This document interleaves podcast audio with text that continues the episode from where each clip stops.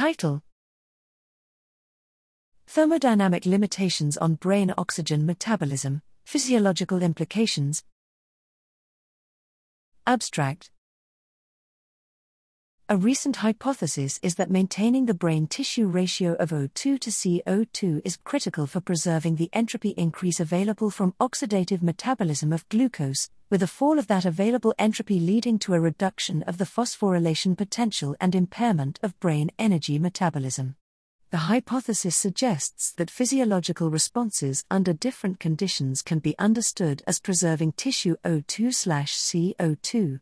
To test this idea, a mathematical model of O2 and CO2 transport was used to calculate how well different physiological responses maintain tissue O2/CO2, showing good agreement with reported experimental measurements for increased neural activity, hypercapnia, and hypoxia.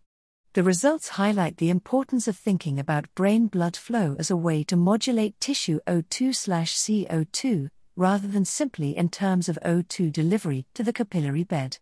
The hypoxia modeling focused on humans at high altitude, including acclimatized lowlanders and adapted populations, with a primary finding that decreasing CO2 by increasing ventilation rate is much more effective for preserving tissue O2/CO2 than increasing blood hemoglobin content.